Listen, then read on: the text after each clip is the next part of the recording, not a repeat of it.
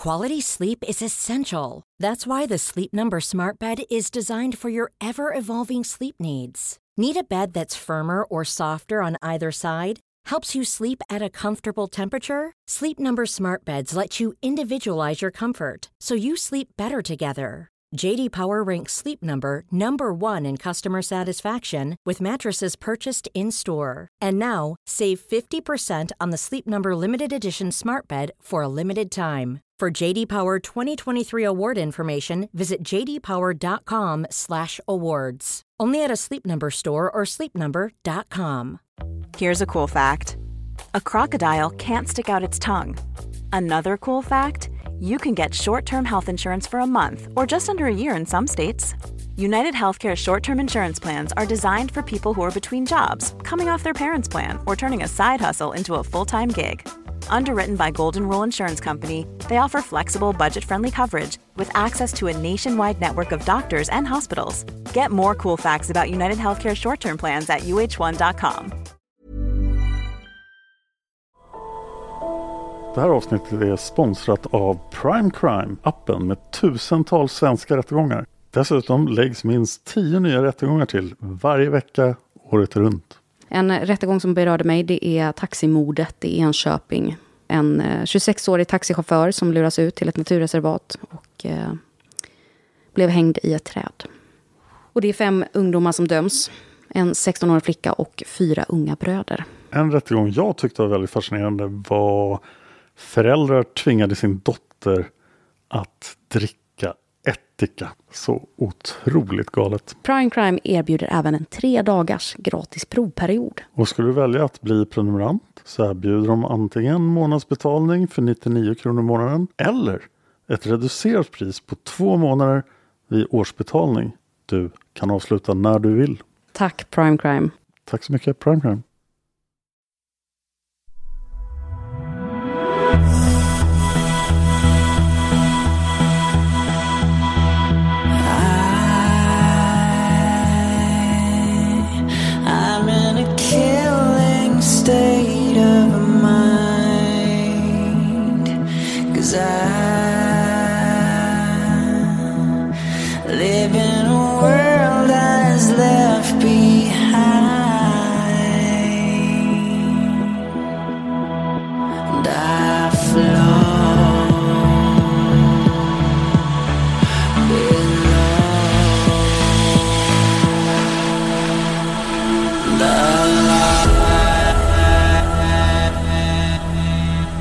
Lyssnar på Mördarpodden. En podcast av Dan Hörning och Josefin Måhlén. Intro och bakgrundsmusik görs av Erik Segerstedt.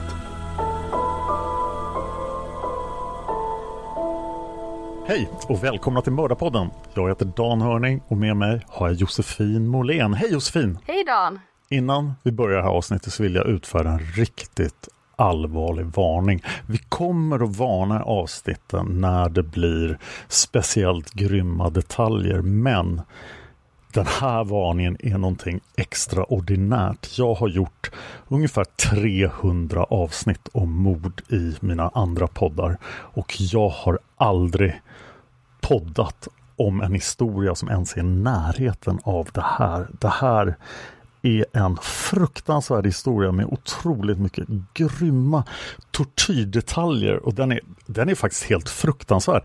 Egentligen, jag brukar säga att känsliga personer inte ska lyssna på avsnitten men det här avsnittet kan jag inte rekommendera någon att lyssna på. Alltså du, bör, du bör slå av det här avsnittet nu och sluta lyssna. För ditt liv kommer aldrig att bli detsamma efter att du har hört det här.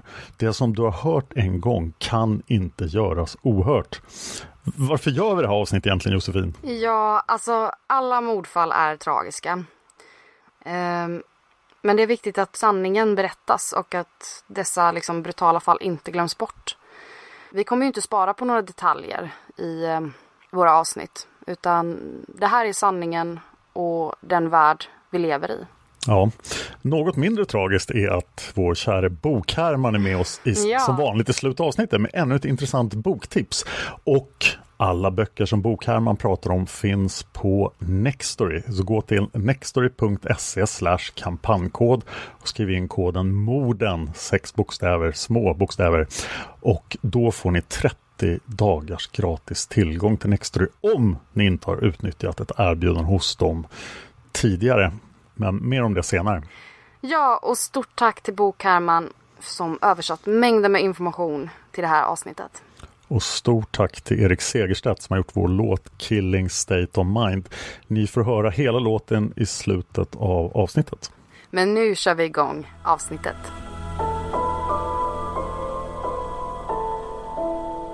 Eh, Junko Furuta föddes den 18 januari 1971 i Misato i Saitama-prefekturen i Japan. Hennes liv går jättebra. Hon eh, går i skolan. Det är Yashio Minami skolan. Och efter skolan då, den här historien utspelar sig 1989 som kommer vara 18 år när allting otäckt händer. Eh, hon jobbar som deltidsanställd efter skoltid så att hon är fantastiskt ordentlig. Hon röker inte, hon dricker inte, hon tar inte droger. Hon har bra betyg, hon är populär, hon är vacker och hon drar sitt strå till stacken hemma genom att jobba efter skolan. Hennes klasskompisar är avundsjuka och de tuffa tonåringarna tycker hon är jättejobbig för att hon har inte alla deras problem utan hon, hon är så präktig och de tycker illa om henne. Men eh, det går inte att tycka illa om eh, om Junko kom undan med det. Så att, men en kille vid namn Hiroshi Miyano han är en värsting och han blir intresserad av Junko. Och eh, det går givetvis inget bra alls. Han har inga problem att lägga fram att han vill vara tillsammans med henne. Men hon tackar artigt nej för hon har inte tid med ett förhållande. Men Hiroshi Miyano är ja, en kille som känner att ingen får säga nej till honom. Nej, precis. Eh, och innan vi pratar lite mer om vem han var så vill jag bara säga att det är sant att hon var 18 år under tiden. Men den födelsedagen får hon fira med dem. Ja, så hon är 17 när, när det börjar. Oh, sämsta 18-årsdagen ever. Ja, inget roligt. Usch. Men Hiroshi Miyano då. Det är en 18-årig kille som har en grov kriminell bakgrund. Han har alltså ja, hamnat i helt fel kretsar och umgås med helt fel människor. Och han har så kallade yakuza-anslutningar. Eh, och termen yakuza används för att referera både till japanska kriminella organisationer och medlemmar i dessa organisationer. Eh, och svenska Wikipedia har en bra kort sammanfattning. Wikipedias sammanfattning är följande. Yakuza är den organiserade brottslighet som finns i Japan. Yakuza-kulturen har sin grund i samurajkulturen som började dö ut 1603 då Japan enades. Yakuzan är främst inblandad i kriminell verksamhet såsom koppleri, narkotikahandel och dobbel. Men har också kopplingar till byggföretag, sport och nöjesverksamheter. Yakuzan kontrollerar allt ifrån små kriminella verksamheter till näringslivsaktörer. Det sägs också att de har visst inflytande över Japans översta maktskikt. Och jag har pratat om Yakuzan i en av mina andra poddar. Det är Massmördarpodden. Där jag har tagit upp Om Shinrikyo. Den tokiga sekten som nervgasade Tokyos tunnelbana. Ah, ja. Och de har väldigt mycket att göra med Yakuzan. Mest för att Yakuzan är ett problem för dem. För till skillnad från andra maffiaorganisationer så har Yakuzan åtminstone en prägel av att de tar ansvar för folket. De Ansvar? Ja, japanerna har en väldigt stark grupptillhörighet och Yakuzan säljer in sig själva som att de, de är inte bara en maffia utan de är även en, en stat bortom staten typ, som tar hand om människor. Och i, eh, i historien om Shinrikyo så blir Yakuza nästan hjältar på slutet. Men här är de verkligen inte det. Och jag undrar väldigt mycket vad Hiroshis roll var i Yakuzan. För att han är ju bara 18. Ja.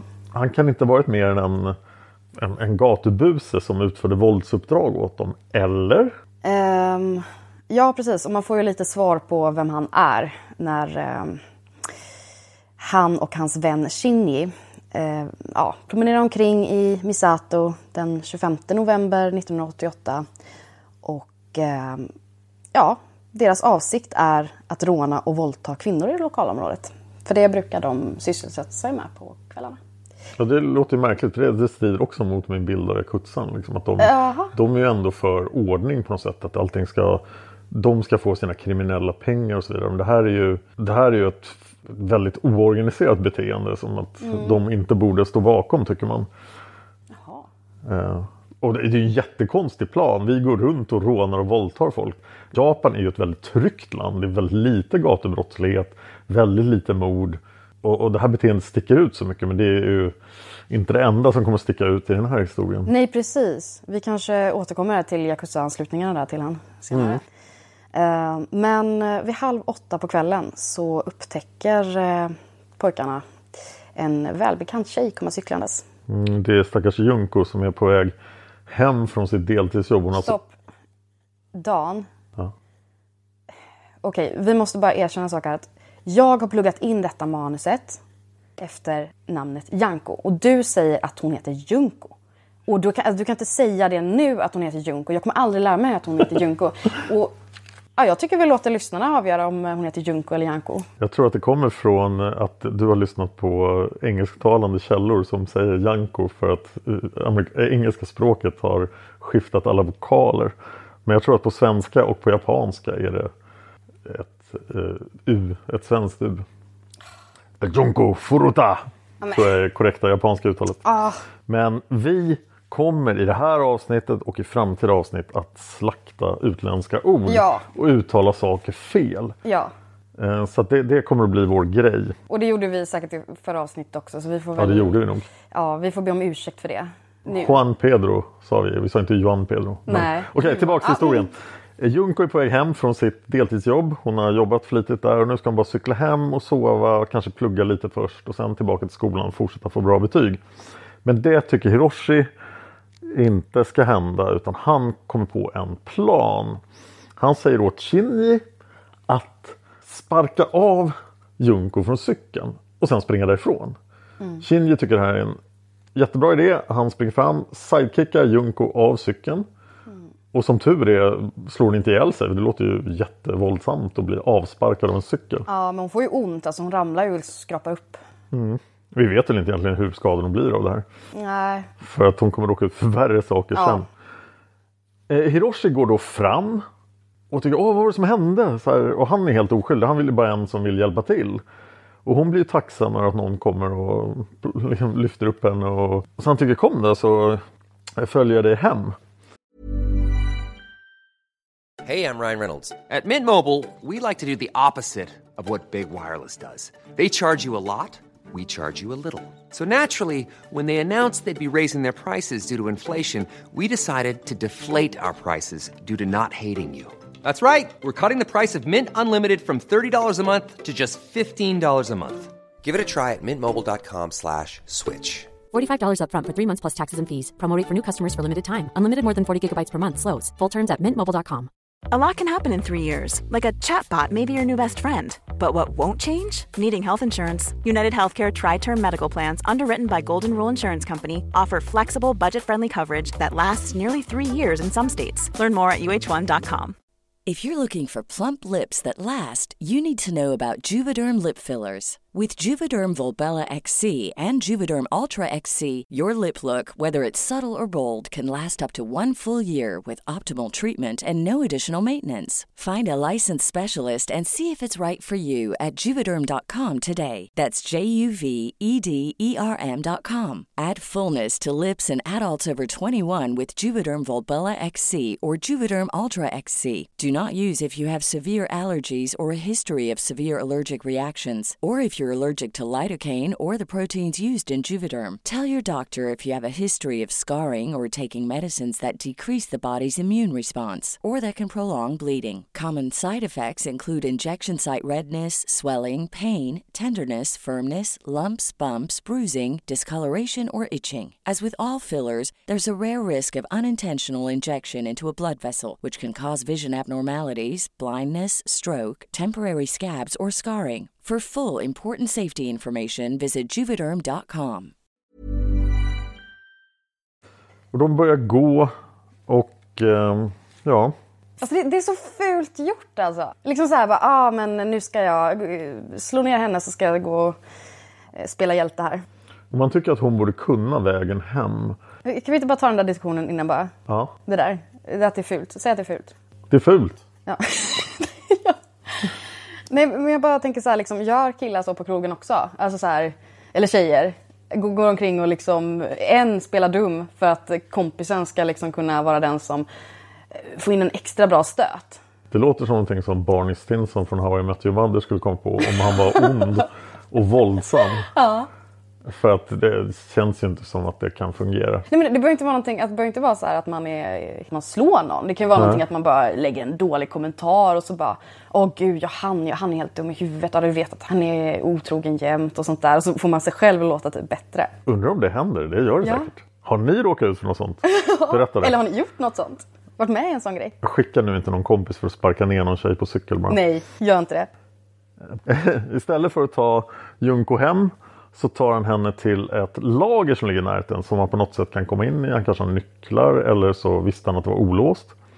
Hon börjar ana oråd men då tycker han haha jag är jättefarlig och jag är med i Yakutsan. Han visar sina tatueringar och eh, hotar att döda henne. Och sen våldtar han henne på lagret. Och det tyckte han var roligt. Och så han vill göra det igen men det är obekvämt på ett lager. Så han släpper med henne till ett hotell där han lyckas skaffa ett rum. Och tar med henne upp på hotellrummet och fortsätter våldta henne. Och när han är klar med det så ringer han till sin kompis Shinji och hans andra vänner Ogura och Watanabe. De heter Jo Ogura och Yasushi Watanabe. Och så berättar han så här, oj grabbar gissa vad jag har gjort. Jag har våldtagit den här tjejen här på hotellet, det var jättekul. Det är så fult att han skryter om det. Ja, och de har en historia den här gruppen av att göra sådana förut. De har redan våldtagit en annan tjej i, i grupp. Eh, Men henne släppte de efteråt då. Och nu blir Ogura jätteglad. Hon tycker vad roligt att du har fått våldta henne. Men vi vill också vara med. Vi vill också få oss en tur. Eh, Och det tycker ju Hiroshi är fullständigt rimligt.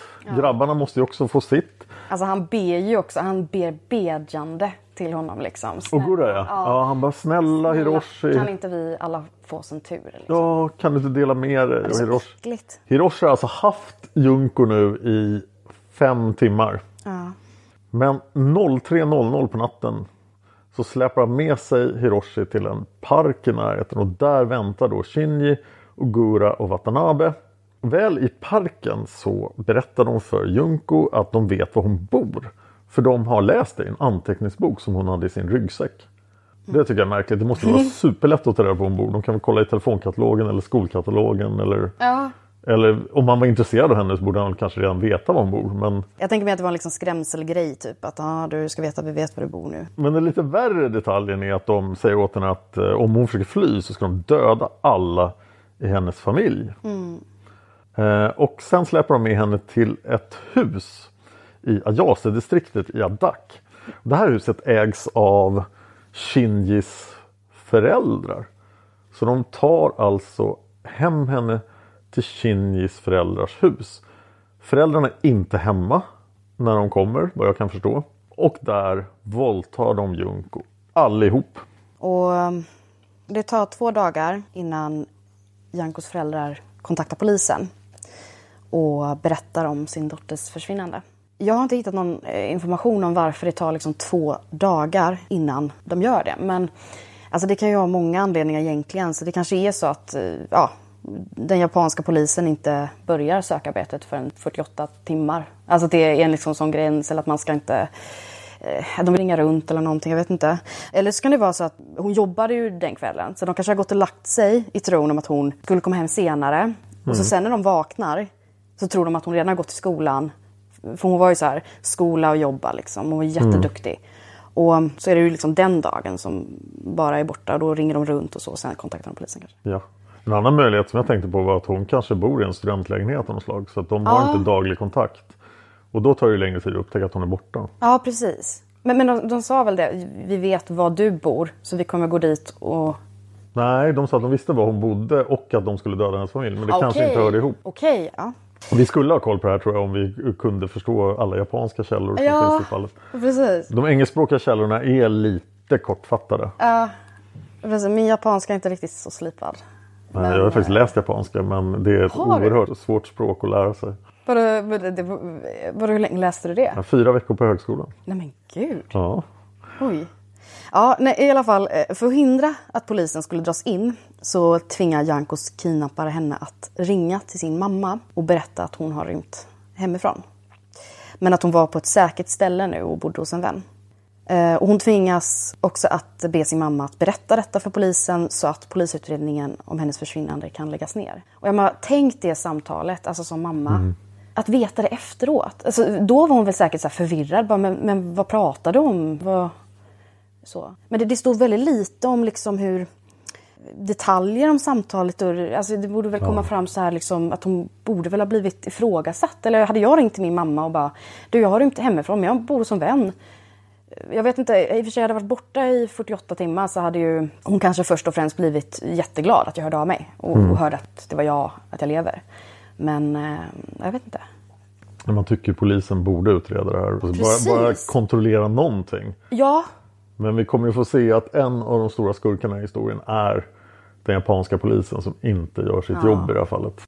Under de här två dagarna så är det alltså gruppvåldtäkt hela tiden och sen kommer ju Shinjis föräldrar hem. ja. Och då kommer Hiroshi förmodligen, någon av pojkarna kommer på planen att eh, tvinga Junko spela flickvän till en av dem. Att säga, ja men det är bara min flickvän som är här, det är inga problem då.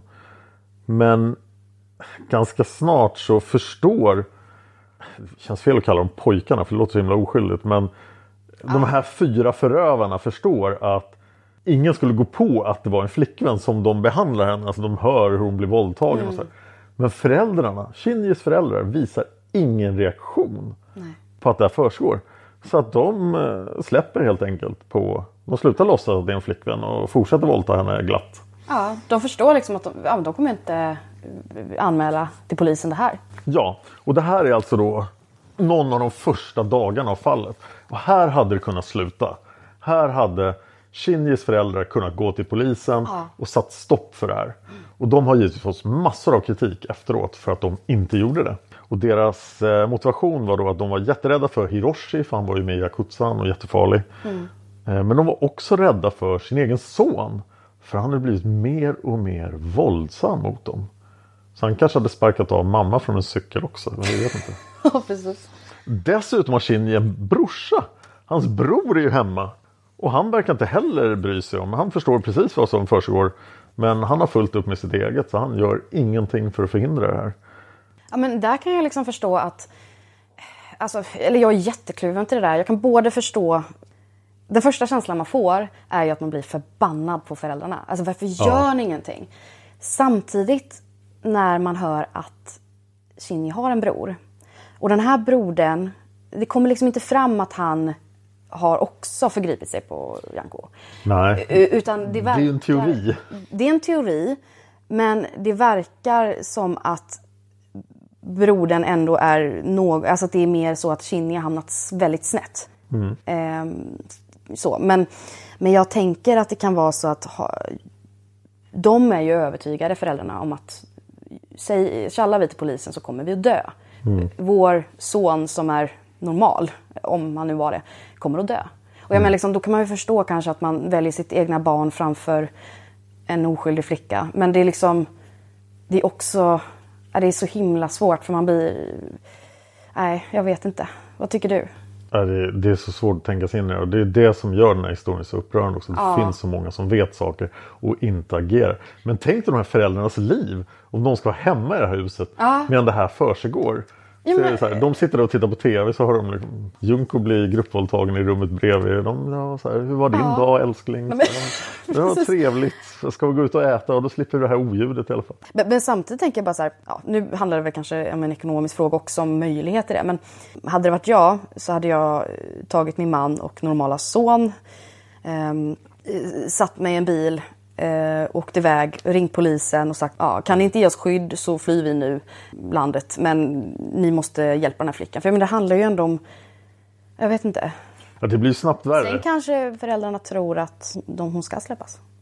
Ja, det tror de säkert. Det är jag helt övertygad om att de tror vid det här laget.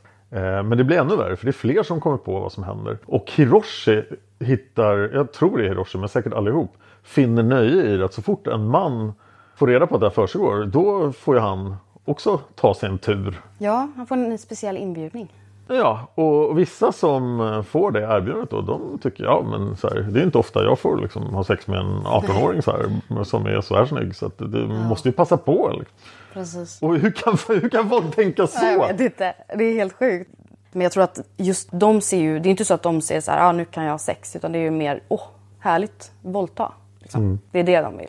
Och det sprids som en löpeld i yakuza-kretsarna. Och, det blir, och desto mer som liksom kommer in i det här, ehm, desto mer okej blir det. Blir så, jag tror att det kan bli ett grupptryck också. Det är ingenting man vill skylla på, ett grupptryck. Nej, absolut inte. Lika fel.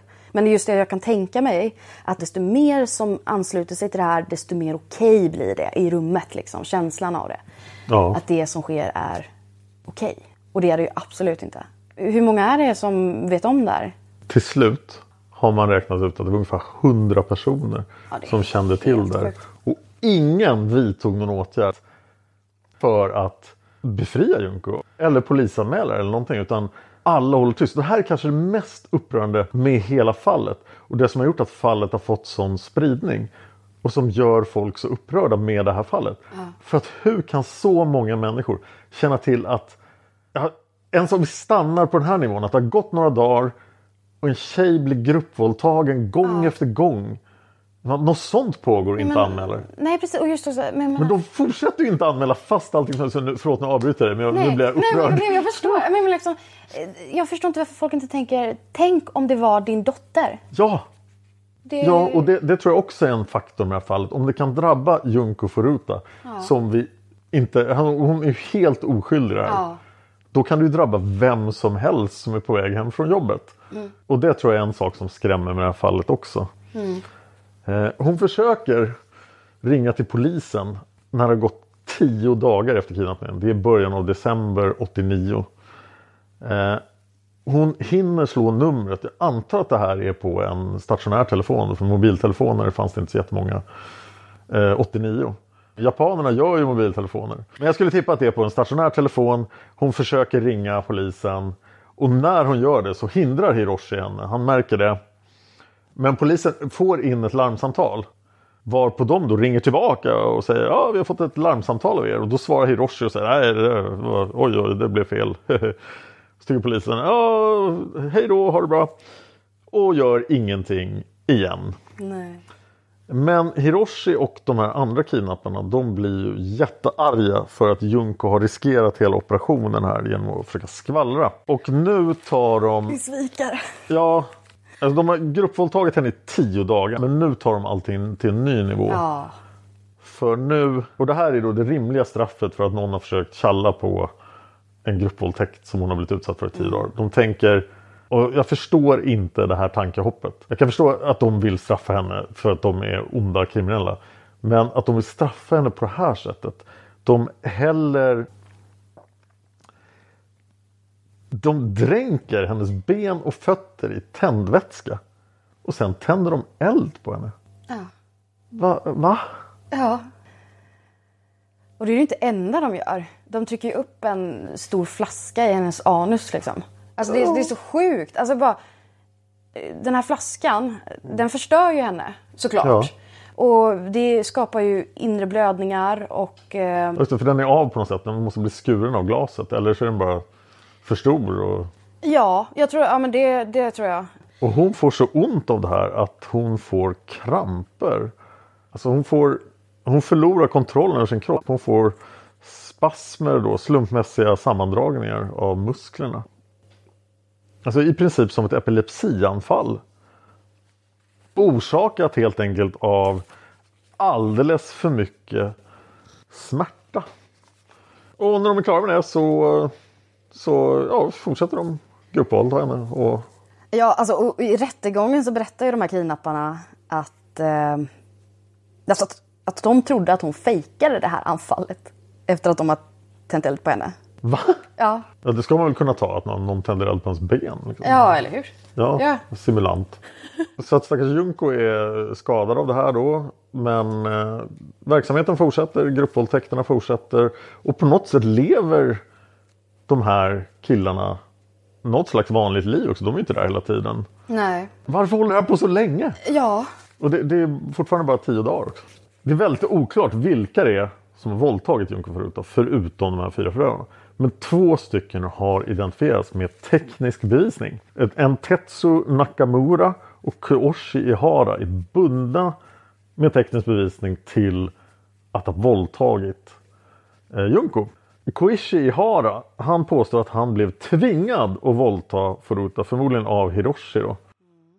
Ja, det var inte alls vad han ville. Han var bara där och hej polaren. Nu måste du våldta henne. Så, "Åh, Men jag nej." vill inte. Men det här tekniska bevisningen då består av hans sperma. Bok-Herman. Halli hallå! Här kommer ett litet avbrott av Bokhärman. Jag tänkte bara påminna er om att i slutet av varje avsnitt så får ni höra ett boktips med mig, Bokhärman. Så stanna kvar efter avsnittet och stäng inte av! Ja, vi går vidare. För efter att Kochi då har blivit tvingad att våldta Janko så berättar han för sin bror om händelsen. Så någonting gott händer ju den här händelsen. Ja, han, är- han är den första vi vet har någon slags reaktion Ja, ja, på det här ultrahemska som händer. men nu vet vi inte om det är så att Kochi faktiskt eh, har en traumatisk upplevelse av att bli tvingad att våldta här. Ja, vi vet ju inte vad han säger till sin bror. Han kanske Nej, säger han så kanske "Ah, skryter, ja. Ja, det var jättecoolt. Så här. Precis. Men jag tror ändå att han nämner att han har blivit tvingad faktiskt. Ja. Eh, och jag vill som sagt också att är det så att han har våldtagit Janko då vill man liksom bara trycka ner han och är det så att han faktiskt har blivit utsatt också så vill, man kanske ändå inte göra det. Men i alla fall, hans bror gör någonting. ja, han är den första personen i Ja, som gör, som är, gör någon form bra. av mänsklighet. Liksom. Och han berättar för deras föräldrar. Och de gör någonting som ja, alla människor borde göra i en sån situation. De kontaktar polisen.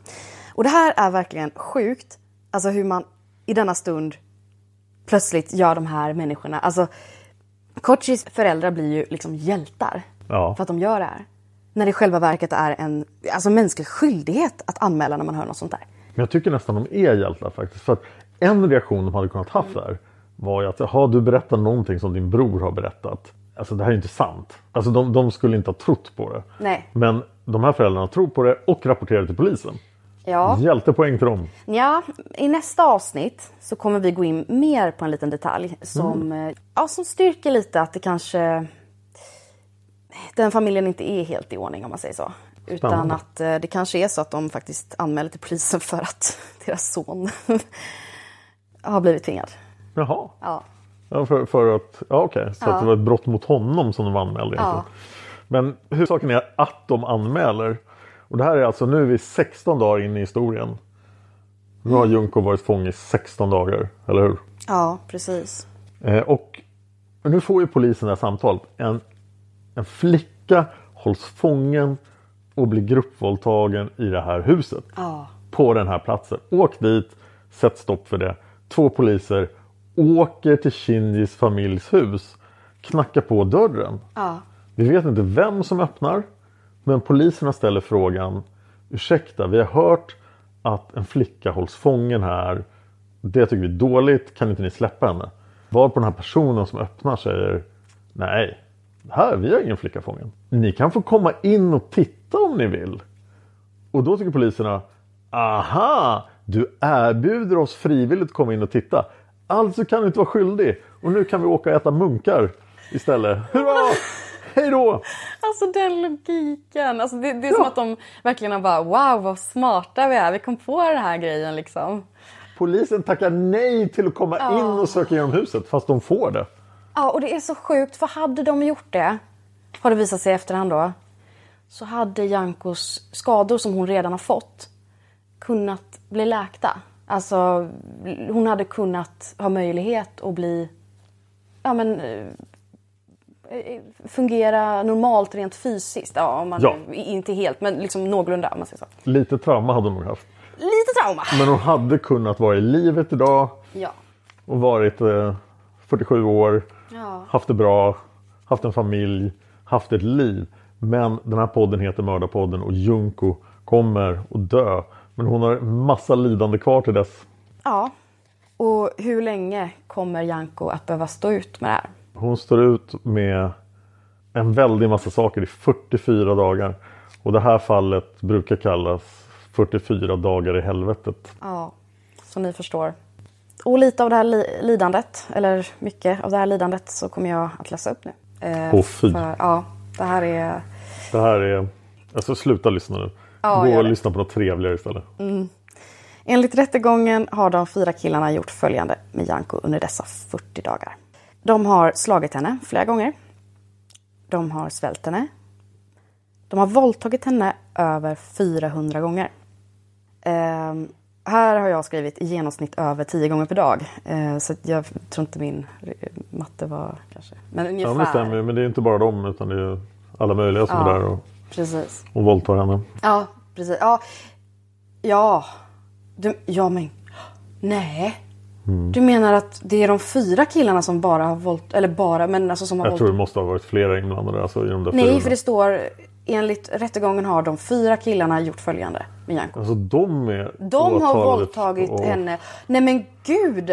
Jag trodde att hon... Eller Åh, okej, fy. jag tyckte det var hemskt redan när, alltså, när jag visste att de här hu- hundra personer... Eller ja. Alltså det kan vara långt över tusen våldtäkter. Åh herregud! Ja okej, i- det är inte i genomsnitt... Det, man kan säga att det är över tio gånger per dag. Inte i genomsnitt över tio gånger per dag. Ja, de har hängt hennes kropp från taket och använt henne som en eh, boxningssäck. Varför det? V- var får man den fantasin ifrån liksom? Varför är de så arga på henne? Ja. Alltså det här är inte ilska, det är bara... Vad, vad är motivet? Ja, det är det som är så konstigt. Alltså, jag menar, det är klart att alltså, det finns ju inte, ja, hatet är ju inte hon utan hatet måste ju vara liksom någonting inom dem som de vill få ut på henne. Det, det är så konstigt att alla känner det här hatet eller att Ja. de kan som grupp ha det här hatet. För att det, här- det här är så nära ren ondska. Jag tror inte på ondska. Jag tror Nej. att folk har motiv för sina handlingar. Ja. Men vad är motivet här? Varför gör man en sån sak? Jo men precis, alltså för jag, jag tänker ju så här, eh, liksom, nej men eh, om man, om man kan födas ond. Ja, jag kan väl tänka att man kan födas med eh, grov empatistörning, alltså Mm. rent av inte känna någonting för någon annan människa. Alltså man har verkligen Ja, men det jätteproblem vet vi ju. Att det Ja, finns psykopater. eh, och så. Men, men att man ska liksom födas med en vilja att skada någon. Det kan väl vara ett, eh, jag vet inte, en känslighet för någonting som gör att man har större maktbegär då. Att det är det som ligger bakom. Och det- som jag tycker är så himla konstigt att här är det verkligen inte drivet av någon personlig vinning. Nej. Utan de gör skada på sina egna liv. Alltså de, de skulle ju kunna göra någonting kriminellt som gav dem pengar. Ja. De är ju inte ute och rånar folk längre utan de är hemma och plågar Junko. Ja. Vad får de ut av det? Ja, jag vet inte. Alltså det, det, de har ju hållit på att våldta kvinnor lite titt som tätt. Det är ju deras liksom vardagssyssla. Så jag antar att de har liksom, tycker det är kul med makten, tycker det är kul med... Men man skulle verkligen vilja gå in lite mer detaljerat på deras familjer. Alltså, Ja, vad är det här för Vad är det de har... Alltså hur de här människorna uppfostras. Tyvärr kommer vi få lära känna dem lite bättre senare i avsnitt. Det kommer vi att göra, men det finns ganska knapp information om Ja. dessa killar. Alltså rent Ja, de i är detalj- svåra att i förstå. Detalj. Ja, för det är ju så att det finns mycket filmer och dokumentärer om detta.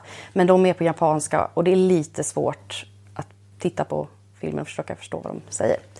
Men vi är inte klara. Nej, utan, gör de mera saker? Ja, och det här är så sjukt.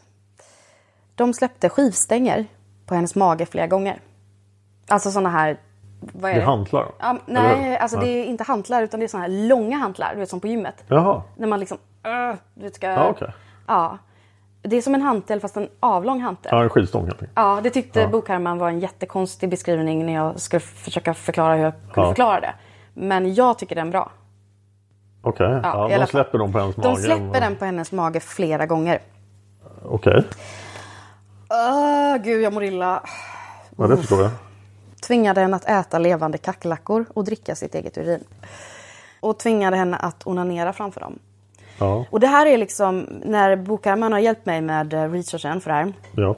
eh, så sa hon hen att, att det, det, är ty, så det är så typiskt sett. eh, För man kan ju undra så här, men, men vadå tvinga att onanera framför, vad, vad får de ut av det liksom? Mm. Men det är liksom den här förnedringen. ja. Det är en så typisk förnedring. Och um, de förde in olika saker och föremål i hennes vagina och anus.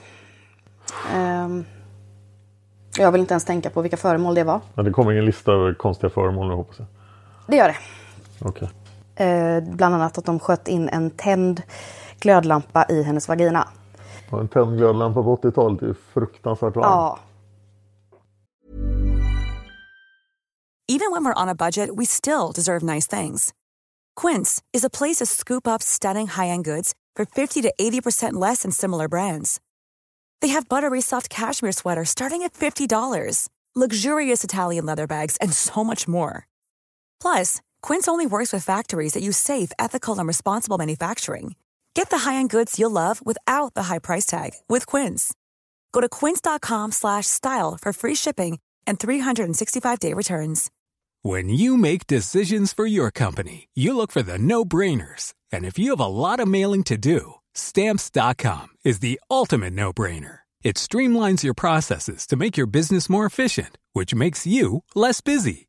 Mail checks, invoices, legal documents, and everything you need to keep your business running with stamps.com. Seamlessly connect with every major marketplace and shopping cart. Schedule package pickups and see your cheapest and fastest shipping options from different carriers with rates up to 89% off USPS and UPS rates. And with the stamps.com mobile app, you can take care of mailing and shipping wherever you are. Make the same no-brainer decision as over 1 million other businesses with stamps.com. Sign up with code program for a 4-week trial plus free postage and a free digital scale. No long-term commitments or contracts. That's stamps.com. Code program. Åh. De, brändes, de brände hennes vagina och klitoris med cigaretter och tändare. Okej. Mm. Och det är återigen så ska detta enligt bok Herman vara för att, Ja, för att ren, kvinnan inte ska känna njutning typ. ja, ren tortyr och... Jo men just det här att du är kvinna, du, du Ja. är ett knullhål. Eller förlåt, men du är en, du är en, du är en sexleksak. Ja. Du ska inte känna något. Det är vi som ska eh, få, få njutning av dig. Du ska inte känna någonting. Det är ju klitoris, alltså, klitoris är ju det som tjejer liksom...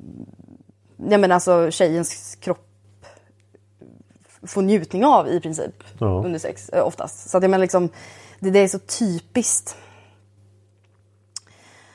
Men vi är inte klara. Ja, fy. De brände hennes ögonlock med varmt vax och tändare. Eh, Jaha. De piercade hennes bröst med en synål. Okej. Fy, jag, på... jag kan inte ta det här. Jag Vem kan inte kan ta det hitta här. på... Uff. Vad är det nu för något? Nej, alltså det, är en, det är den sista som jag har jättesvårt för. Jag vet att de andra är liksom... Ja, det, här, det här låter ju helt vansinnigt. Ja, det är helt vansinnigt också. Bisarrt. Eh, De sköt alltså in fyrverkerier i hennes blödande anus. Mm. I hennes vagina. I hennes mun. Mm. Och i hennes öron. Mm. Och det måste ju rimligtvis göra henne döv, tänker man. Mm. Mm. Ja men hon hörde väl, alltså hon har väl tinnitus och liksom hör knappt något. Och sen knipsar de av hennes vänstra bröstvårta med en tång.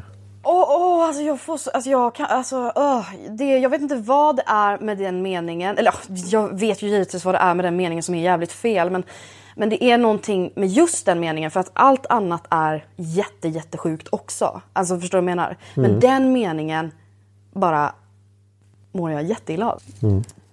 Vad tyckte du var värst? Ja, det är mycket där som är svårt att förstå. Varför någon skulle göra med någon. Men varför skjuter de in fyrverkerier i henne? Ja, det är nog värst. Ja, alltså.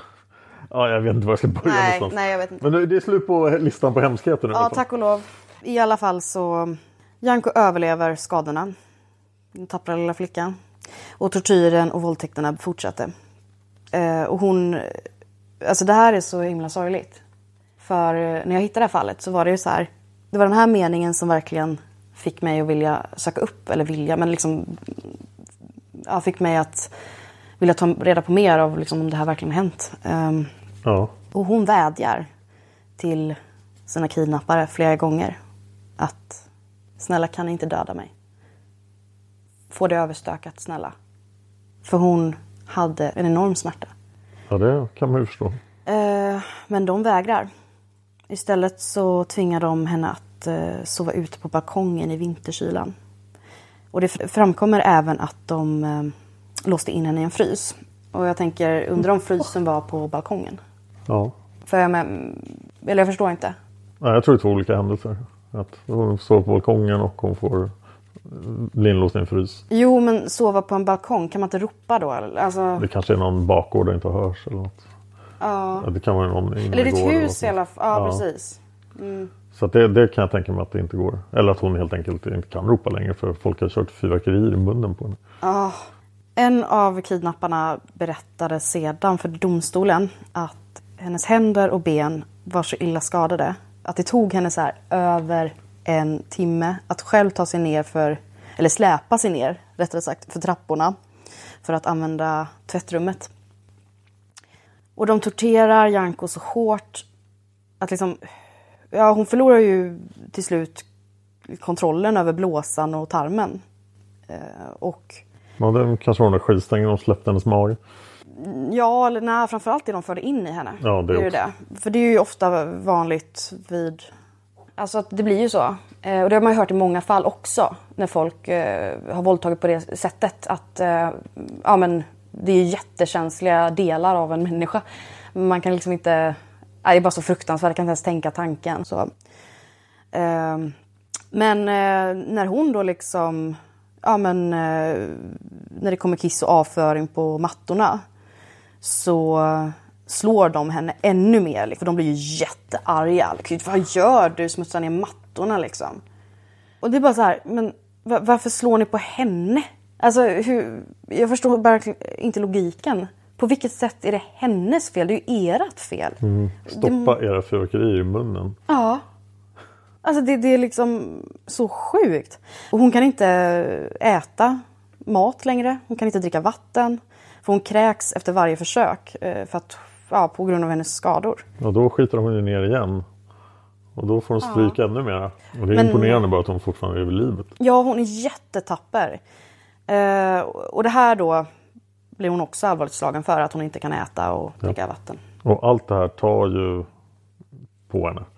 Till slut är hon så brutalt misshandlad, våldtagen och torterad att hon inte går att känna igen. Alltså ansiktet är så svullet och förstört. Och kroppen är också förstörd. Hon kan inte gå, hon kan inte ta i saker.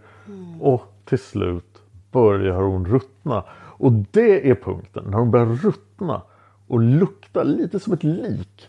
Först då som de här killarna börjar bli lite avtända. De kunde stå ut med att hennes ben var brända, att hennes vagina var uppsprängd av Ja. fyrverkerier, att hon inte gick att känna igen längre. Allt Ja. det var bara upphetsande. Men när de väl börjar lukta lik, då tycker de "Åh, det här, hon är ju äcklig. Och då, då tycker de, nej men det här, nu behöver vi en fräsch tjej. Och då springer de ut, kidnappar och gruppvåldtar en, en 19-åring. En annan tjej. Eh, som också är på väg hem från jobbet. Men henne uppfattar jag att de släpper direkt. Hon återkommer i alla fall i nästa avsnitt. Ja, det här är så sjukt. Och det här är... Jag mår illa. Ja, alltså man mår helt illa och det, det är liksom, jag vet inte hur många gånger jag läst om det. Jag vet inte hur många gånger du har läst om det här. Det är så ofattbart varenda gång. Ja, det är... Alltså när jag... Eh, jag fick liksom ta pauser när jag gjorde den här researchen. Alltså Ja. det var liksom... Jag vet inte, jag bara... Det liksom behövde bara gå upp väldigt, alltså det var väldigt ofta liksom. Jag kunde inte sitta så jättelänge och läsa på. Utan jag fick liksom nästan gå upp och bara oh, liksom, lyssna på musik eller bara göra något annat en stund och bara andas. För det var, det var så liksom... Och så alla de här bilderna på henne. Ja, det blir så... Ja, Jag har inte sett bilderna för googla inte på det här. Nej, Googla inte på Junko Furuta. precis. För det ni ser kommer ni aldrig kunna ose igen. Undvik det, jag har undvikit det. Ja, det- jag har inte sett det bilderna. lite- Ja. Där går en gräns.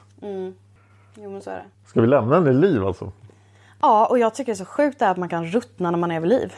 Ja, det är, då vet man att man inte mår bra. Men är- alltså är det typ att liksom, för jag menar halvbränt kött Ja, ruttnar väl? Eller? Ja alltså hennes kropp är så dåligt skickad. Det är ett mirakel att hon lever. Jo men jag menar liksom hur blir det, den här brända Det händer ju med sår som man inte um, ger ordentlig vård. Ja, ibland. Precis. Och vi kommer gå in lite mer på i nästa avsnitt vad som händer och hur det här faktiskt får ett väldigt hemskt slut. Ja. Mm. Så var med oss då Mm. så kommer det bli jättebra. Ja. Eller något. Kul att podda med dig Josefin. Ja, kul. Det känns så bra nu. Vad roligt Alltså, att vi har kommit ja. igång med det här. ja men verkligen. Det känns som att det är ett tufft Mm. avsnitt. Ja. Ja, nu bryter det här. Ja.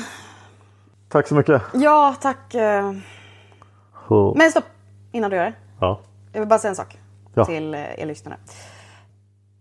Jag tycker ni ska gå in på Mördarpoddens Instagram och rösta om ni tycker att Janko ska uttalas Janko som normala människor tycker eller Junko som Dan tycker. Bokherman säger Janko. Oj, oj. Kan vara för att jag har sagt Ja. Janko jämt då. Någon kanske till och med kan japanska ordentligt och kan säga hur det verkligen är. Oj. Så kan det vara. Lägg inte upp några bilder på...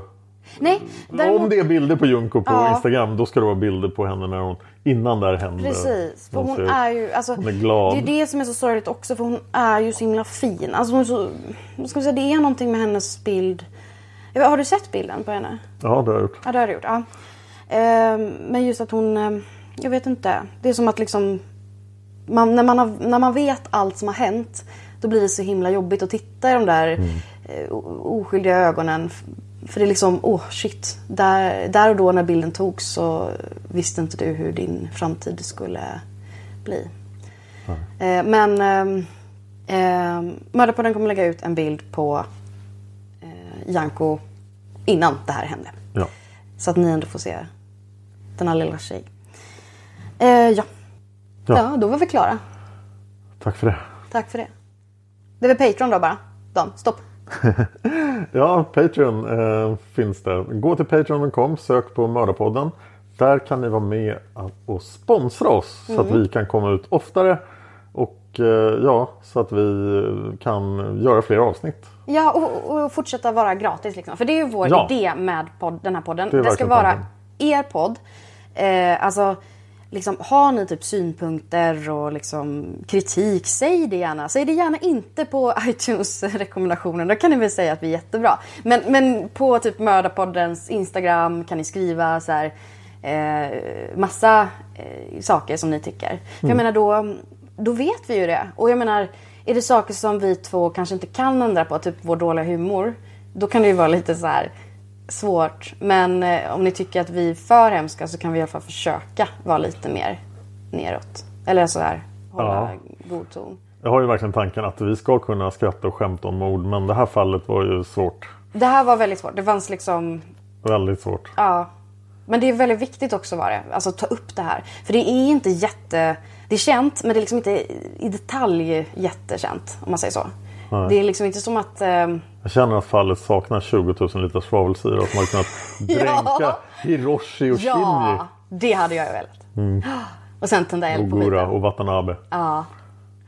Och 96 andra personer tydligen. Men inte nästa avsnitt. Men nästa avsnitt igen kommer bli lite roligare. Så att är det så att ni hör en varning i början så är det risk för att avsnitten kan bli lite tyngre. Som idag. Ja. Det är alltid mord men det finns ju mord och Ja. så finns det tortyrmord. Ja, precis. Mm. Nej men eh, ja Dan, ska vi försöka mm, andas lite och ta en bulle eller något? Ja, kan vi titta på My Little Pony eller något? Ah, ja, Ja. din favorit. Ja. Ja, det Tack så mycket. Mm, hej då. Hej då.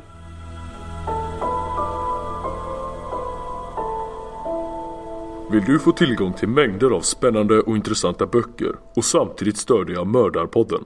Surfa då in på nextory.se kampanjkod och skriv in koden MORDEN. Alltså M-O-R-D-E-N. Då får du gratis tillgång till alla böcker i en hel månad. Om din e-mailadress har varit registrerad innan så gäller inte erbjudandet. Men, men man kan ju ha en eh, annan eh, e-mailadress. Men nu är det dags för Bokhörman. Välkommen till Boktips med mig, Bokherman. Ja. Och det är ett fruktansvärt fall vi precis drog upp. Ja precis, det är ju helt brutalt hemskt det här fallet ni har pratat om tidigare under avsnittet. Mm. Och så att Bokhärman är ehm, helt fantastisk. För du har ju suttit och faktiskt översatt allting för mig. Vi sitter ute på din altan, vi eh, dricker kaffe, äter godsaker, jag solar i solen medan du har en ja, typ 30 A4ars eh, research eh, perm som, du, som jag har skrivit ut till dig på engelska som du sitter och bara ja, rent av översätter rakt av. Ja det är ganska praktiskt ibland att ha en kompis som tycker det är lika intressant att lyssna och läsa om Mm. mord som du tycker. För Ja. jag gör ju det där bara rent av för att jag tycker det är skoj. Ja, och du har ju till och med varit på ditt jobb och suttit och eh, skrivit manus till Mördarpodden.